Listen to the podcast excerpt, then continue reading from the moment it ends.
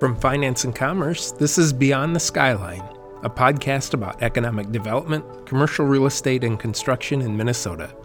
Above all, it's a show about what's next, creativity, and the innovation and technology that are changing how we work and shaping the future of business throughout our state. In each episode, you will meet business leaders, builders, entrepreneurs, and big thinkers who may challenge the status quo, but also make their dreams a reality. I'm Joel Schettler, your host and editor of Finance and Commerce, Minnesota's oldest business newspaper and online publication. Thanks so much for joining me. I would also like to thank our podcast sponsor, Guarantee Commercial Title. Guarantee offers a new platform for the delivery of services based on the expertise and ingenuity of a visionary team of title professionals that identifies obstacles and creates solutions that result in a successful sale, construction, or financing of commercial real estate. To learn more, visit guaranteetitle.net. The CEO of Sunrise Banks, David Reiling, was recently named chair of the Global Alliance for Banking on Values the world's premier value based banking organization. Reiling is succeeding Peter Blom, who founded the GABV and served as chair since its creation in 2009. It's made up of 66 financial institutions across Asia, Africa, Australia, Latin America, North America, and Europe, the combination of which serves more than 70 million customers and holds more than $200 billion in combined assets under management. In leading the GABV, Reiling plans to continue furthering the organization's social and environmental impact, as well as sustain and recruit new members. In this interview with reporter Kelly Bush, Reiling talks about how he sees an opportunity to grow value based banking in the United States, especially with a new generation of bankers and non bankers who are more socially conscious. Well, thanks for joining me today, David. Um, the reason we're speaking is because you were recently named chair of the Global Alliance for Banking, Banking Value. So, congrats on the role. When do you start? Thank you, Kelly. Uh, I start right now. Ready, set, go. Yeah. And so, how's it been going so far? Well, we're off to a, a good start. So, Sunrise actually hosted uh, the GABV, so the Global Alliance for Banking on Values conference. We have an annual conference. And maybe just to give you a little uh, feel for that, last year it was in Bern, Switzerland um, at this time. Uh, the year before we were in Peru, we've been to the Netherlands, uh, we've been to Nepal. And so uh, the meeting goes around the globe um, and there's a host bank who's a member. And this year, uh, as we went digital with COVID, uh, Sunrise hosted this annual event virtually and quite fun from the standpoint of you might think, wow, a virtual annual event, how fun can that be? well, we right. started at 8 a.m. on a Tuesday and went uh, 49 hours continuous content uh, until Thursday at 9 a.m. Um, wow. Just because we had obviously everybody uh, on this call basically span the globe in terms of time zones. And so mm-hmm. we had two different hosts and we had content mm-hmm. uh, going throughout the night and the morning. And uh, it turned out great. It was super mm-hmm. fun. Mm-hmm. And so mm-hmm. that's also when I took the, the role at the end. Um, we had a little ceremony of, of the founding chair stepping down, and I was elected to be the new chair of the Alliance. Great, great. Well, that conference sounds like a ton of fun, and i am sure it had a ton of content. Um, let's talk a little bit about the role. What does the role entail? Yeah, so as the, the chair of the board of the GABV, um, basically, my role is to work with the secretariat, uh, the staff, if you will, uh, um, of the GABV in terms of really the, the movement of values based banking and, and, moving it forward. And the uh, Alliance has been growing, um, boy, steadily, actually, really healthy in the past three and four years. And so it's to continue that growth and really to continue the movement of values based banking in terms of looking for uh, more banks and, and cooperatives, we, will call them credit unions in the United States, um, around the globe that have um, a social and environmental focus uh, to their business of banking or finance. And so these are regulated financial institutions, uh, pretty much on every continent except uh, for Antarctica. Mm-hmm. And uh, in that space, um, so we engage with banks uh, all over the world and uh, social impact in South America looks slightly different than a social impact, let's say, in, in Palestine or Afghanistan. Um, and it looks different here in the Twin Cities of Minneapolis and St. Paul. And so, but there's there's connectivity and connections uh, throughout that, as well as learnings. So mm-hmm. um, maybe understanding what's going on in the Bank of Afghanistan, you might say, well, how is that applicable to what's going on here in Sunrise Banks in, in Minneapolis? Um, the fact there's there's still um, access to financial services um, is still an issue in Afghanistan as it is here.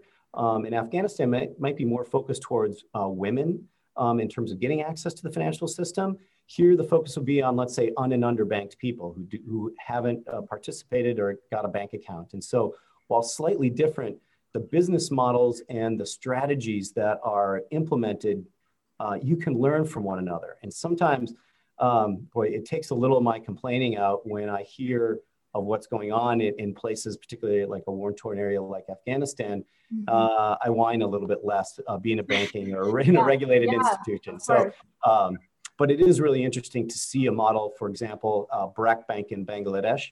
Um. If you can imagine 7,000 bankers or lenders going out on scooters every day, making loans and collecting loans in cash and somehow it all comes back every day at the end of the day and they have to balance the bank much like we do here mm-hmm. and it's just a really different model and a really fascinating one um, yeah. BRAC as much as that's a very close and hand to hand they also have the second largest mobile banking uh, technology and platform in the world and so really something to learn on the digital space there but again different business models and uh, i as the chair in my role um, I get to herd all these cats, if you will. Mm-hmm. But it, it's really bringing the alliance together and highlighting what these uh, various banks and, and, cooperatives are doing, and then sharing with that and looking for uh, other members globally. Um, now we're really looking to expand in Africa, um, and uh, we have a, a foothold with uh, two financial institutions there and looking to grow that chapter. Okay, Okay, great. So do you see the Alliance's role as being one of a connector or more of a support system? I'm, I'm curious how you view that. Yeah, I really think of it as a champion for values-based banking. And so, and that, and that means many things, uh, but I would say primarily it's, it's not only finding and developing member banks of the organization um, that qualify, um, but it's also taking a stand and being part of a movement in, in the leadership in both, uh, I'll say, um, the social and environmental aspects of banking. And so, how a bank impacts the social fabric of the communities that we serve, um, as well as the environment. And so, it's really in those two uh, kind of main platforms, if you will, that the GABV speaks out on how banks can do good in those areas um, and looking at finance from a lens of to the benefit of the customer as opposed to the benefit or the profit maximization of the institution. Mm-hmm. So to follow up on one thing you just said, so how does the GABV hope that banks make an impact in their communities? You know, what's that? What does the ideal impact look like? Yeah, so the ideal impact I, I think is twofold. Um, one is is in that uh, social aspect, and I would probably put this into a term maybe not heard here so in the U.S. so much or in North America, and that is the real economy. And mm-hmm. so this isn't about high flying derivatives and contracts and so forth. This is about access to the financial services uh, that are convenient, easy to use, fairly priced, um, and, and, people can actually achieve their goals of whether it's home ownership or buying a car, um, building their assets, having savings to be resilient. And, and that word, I think, uh, resilient from the social side of things has really shown itself in the COVID world that we live in, as well as some of the events like we saw in Texas this year in terms of, you know, uh, a freezing or a weather event. Um, it's usually those folks who are least resilient. In a lot of cases, those are uh, people who uh, have less means are the ones impacted the most. And so mm-hmm. how can we help them, get them in a position to be more resilient in times of, of need? The other half of the alliance in terms of what it means to be impactful is really around uh, climate and environment. And so, and, and what is a bank's role in that? So banks obviously are the keepers of money as well as the lenders of money. And so where we choose to lend money has influence on, on carbon and its emissions and, in our climate ultimately. And so we're a part of the system of of carbon emissions. And so it's taking that responsibility as to what part should we be responsible for as we finance companies. Um, and uh, it, it's in that is how do we measure ourselves and how are we doing? And so the first step in, in both of these two is metrics around uh, climate and carbon emissions. So for example, Sunrise is a part of a group of 27 measuring our loan portfolio and what our carbon footprint is in our loan portfolio. So we're in the process of doing right now. And then we'll benchmark that against the, the uh, Paris Climate Agreement and see how we are doing. Um, I wish I could tell you results. I don't have them today. Um, but, but we're, we're really focused on what do those metrics look like. You may even find in time that metrics that come out of studies like this find their way in, into regulatory regimes around the world as to what banks do, much like a community reinvestment act is in, uh, in, in America's uh, regulatory scheme, you may find some type of climate regs down the road. Um, we're also working on, a, and it's a difficult project, of social metrics. So as I mentioned before, social impact in South America is different than in Bangladesh. And, and so it's really how do we frame up metrics around social impact to really measure um, what's a benchmark for, for good performance, great performance, exceptional, et cetera. Mm-hmm. So social and environmental uh, is really the two focus. And again, real economy and measuring climate. Okay, great. Well, that's interesting. Thank you. Um, so let's pivot now to chat a little more about your new role. So okay. how do you hope in your new role as chair, how do you hope to further the GABV's mission and goals? Yeah, so uh, mine is one of a bit of a figurehead uh, in a lot of cases. So I will um, much like we're doing today. I do a fair number of podcasts. I have a podcast of myself called The Next Gen Banker. And, and so part of that is the platform in which to um, talk about values based banking and really promote it uh, globally. And so I believe I will find myself if my pred- pres- uh, predecessor's schedule um, was any indication, I will find myself in different places uh, around the globe speaking on uh, values based banking and the issues that surround it, and probably particularly uh, in the host country or host region of, of what's the, the topic of the day there.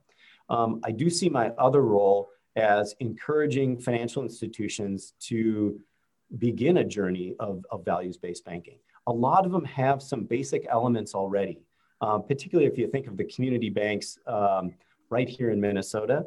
Um, most of them are so engaged in their community in one way, shape, or form the social impact is almost what they do as a part of their mission every day of serving their customers in their community. Um, it's then maybe taking the next step or even learning uh, and sharing different ideas about both social impact as well as uh, climate change and environmental impact with them and kind of taking them along the journey um, and, and developing them. And so I think in the US particularly, there's a huge opportunity for us um, in which to grow values-based banking. Mm-hmm. And I say that from a standpoint of I've, I look at younger generations of bankers coming up, and I won't just say bankers, I'll, I'll say in all industries because I, I have a tendency to communicate with a lot of folks who are like, you know, I'm in insurance. Um, how can we be more socially responsible? Or how can we think of climate change in the insurance industry? Or uh, I'm in a manufacturing company. How can I think of this? And so a lot of the same tools kind of apply across industry. Um, but the fact is, I think uh, my role as the chair is really about developing the next generation of bankers and banks um, that are both sensitive to the fact of how to make impact that's socially responsible, if you will, or conscious to the communities that you're in, as well as how do we participate in being the solution around climate and climate change. Mm-hmm. Mm-hmm. So it's a it's a tall order, but it sounds like it's something that you're that you're pretty passionate about. So I kind of wanted to, to pivot here and ask about, um, so you have all these passions and, you know, you're now chairperson, you're chairperson of this uh, major institution. How does that impact Sunrise Banks? Yeah, so it does. Uh, it actually brings us out of the closet a little bit in terms sure. of we've always had uh, a, a, strong local footprint in terms of our branches and engagement with the community and volunteering and so forth. Um, what a lot of people don't know is the other half of our business is very much national in scope. Uh, in partnering with financial technologies, uh, financial technology companies who do good in some way. Um, I actually wrote a book called FinTech for Good, and some of the, the fintechs I see out there making a huge difference in terms of uh, impact on either, uh, well, uh, basically on, on people to get access to the financial system or to improve their credit score or to improve their savings. Um, and so one, that's that aspect. And in that same kind of digitally connected world, uh, we have a global presence as well. And actually, Minnesota has a long history of being a global center. Um, and maybe it started out, uh, I don't know if you know the history of Pipestone, but it, it is a place where uh, indigenous people for thousands of years came because the pipe stone itself, uh, they used that stone to create a peace pipe. And so indigenous tribes came from all over what is now US or North America, in which to congregate there to create their pipes. And it was a place of peace. Now, we also see um, Minnesota's agriculture being exported. Um, Minnesota has a huge impact uh, in regards to it, its global presence. And so uh, we're just a part of that um, in terms of our service of, to immigrants, remitting money. Um, it's we're connected in so many different ways there. And so financial services is, is a piece of kind of almost all of that in some way, shape, or form. I mean, if you think of the Mayo Clinic, um, it, they have a uh, obviously their headquarters are here. Uh, Abu Dhabi is another uh, place where they have a hospital. So there's just so many connections from a, from emanating from Minnesota. And I think Sunrise, it's our opportunity to kind of show how we're connected to the globe, but also promote uh, that global connection. Um, and, you know, in a lot of cases, a bank in the US is very similar as a bank in Europe, as a bank in South America, as a bank in Asia. And so there's a lot of similarities there. And I think as we begin to think um, maybe on a little bit higher level, how do we connect um, and leverage this network of, of global banks that want to be socially conscious, that want to be environmentally conscious to do good. And not only heighten the presence of, of that values, but how do you do business in a way that we can do it on a global scale? And so it's, it's really starting, I'll say, from the acorn side. I really see the oak tree at the end in terms of the power of a global network. Mm-hmm. And so, how does Sunrise utilize value based banking? Yeah, so we kind of live it day in and day out. So it's both um, intentional and integrated into our business model. Um, I would say the vision, mission, and values of, of Sunrise are embedded in its policies, procedures, and people. Um, we hire as well as fire people based on values um, if you fit the values of Sunrise, this is an awesome place it, because you come to work and you live those values every day. You don't leave them at home. And so we go from vision, mission, and values embedded into the governance, the policies, the procedures, the people. And then um, I, am a huge believer in, in metrics. You measure what you treasure. And the fact is, is we measure a lot of things, both quantitative and qualitatively uh, in terms of our impact. But there's one more leg to the stool of that. You know, data is great, but it can be kind of boring. Um, what makes the data come alive is the stories of really hope and opportunity that the data represents. So when you help somebody get their first home, their first car, I can't tell you through the PPP program, the heartwarming emails and letters we received from micro businesses and small businesses that this was a lifeblood for them. That, that emotional paycheck is really what you put the blood, sweat, and tears in, in, in for. Um, and so I, I have a term called the double paycheck in a bank like Sunrise, uh, in a values-based bank, and that is you get a financial paycheck to earn a living, um, but also you get an emotional paycheck, and that's really, I think, the difference between values-based banking and, and what you see here at Sunrise. Mm-hmm. Okay. Great, thank you. That was interesting. Um, to pivot to our last topic here, which is the COVID's impact on the industry. So this is a sure. big, broad question, but um, I'm, I'm sure you can tackle it. How has COVID impacted the banking industry? Yeah, wow. So um, I have a little story, maybe a transition between the GABV and and that question of how yeah. COVID impacted the banking industry.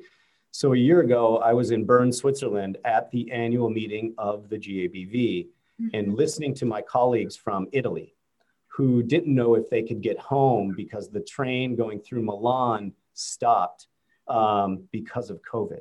Mm-hmm. And so it was a real awakening to me um, early on of what COVID was going to look like.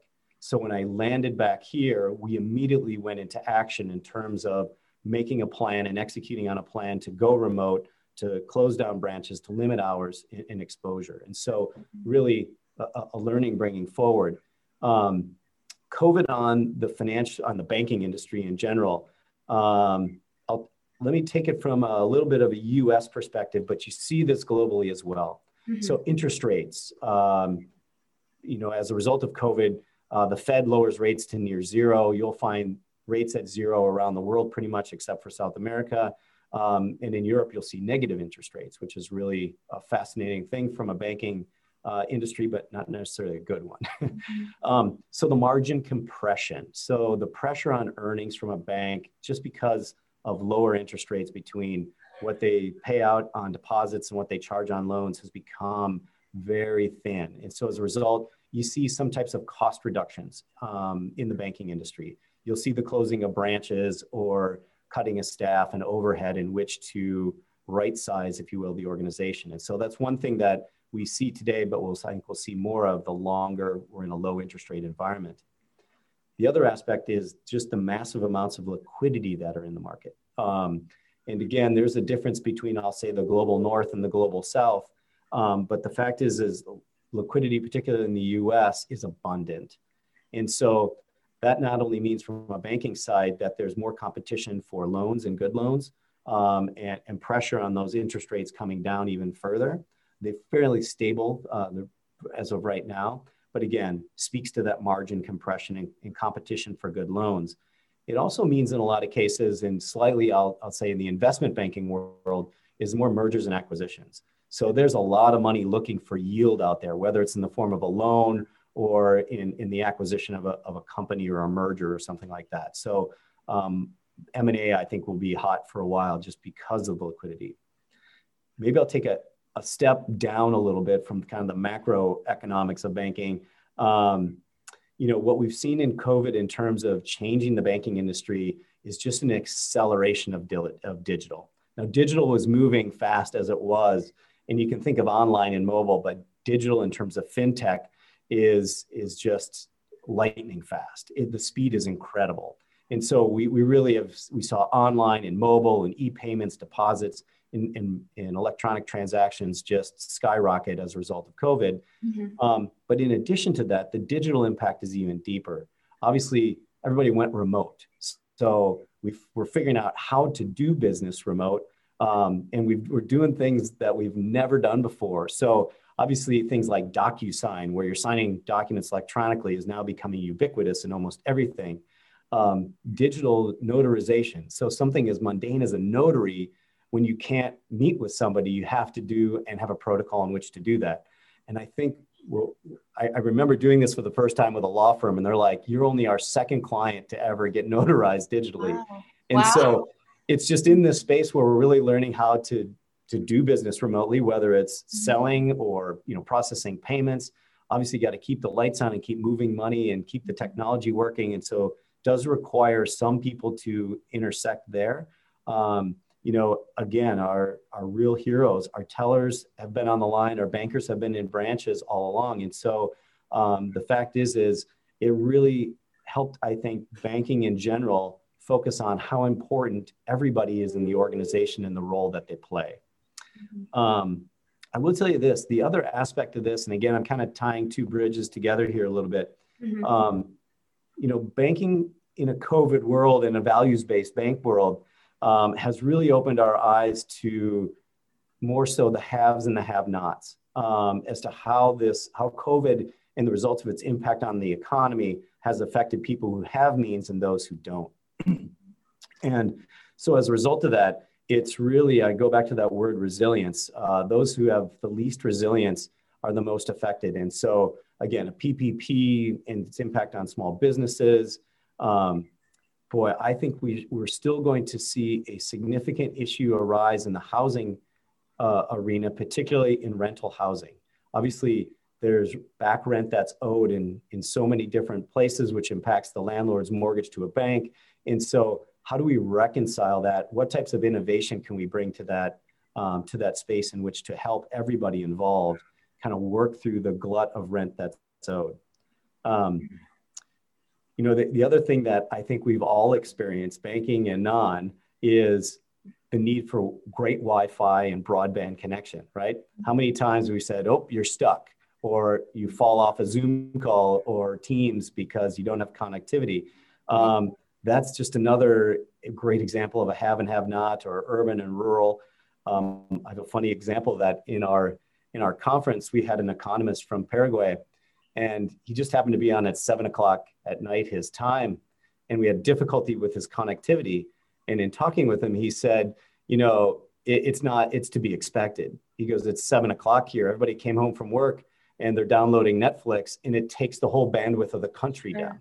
Sure. And so Wow. where we think of, oh, you know, my my bandwidth in my office or my house isn't working, this is an Mhm. entire country that gets Mhm. impacted by things. So um, COVID, I think it's in, in its impacts uh, on banking will be long lasting. Some will be good. Others will expose opportunities for improvement. Mhm. Great. Okay. Well, David, I think that was everything I wanted to ask about. So, was there anything else you'd like to add in or mention? No, first of all, I'd just like to thank your audience and thank you, Kelly, for the opportunity to be with you today. Yeah, and I appreciate your time. So, thank you for that and enjoy the rest of your day.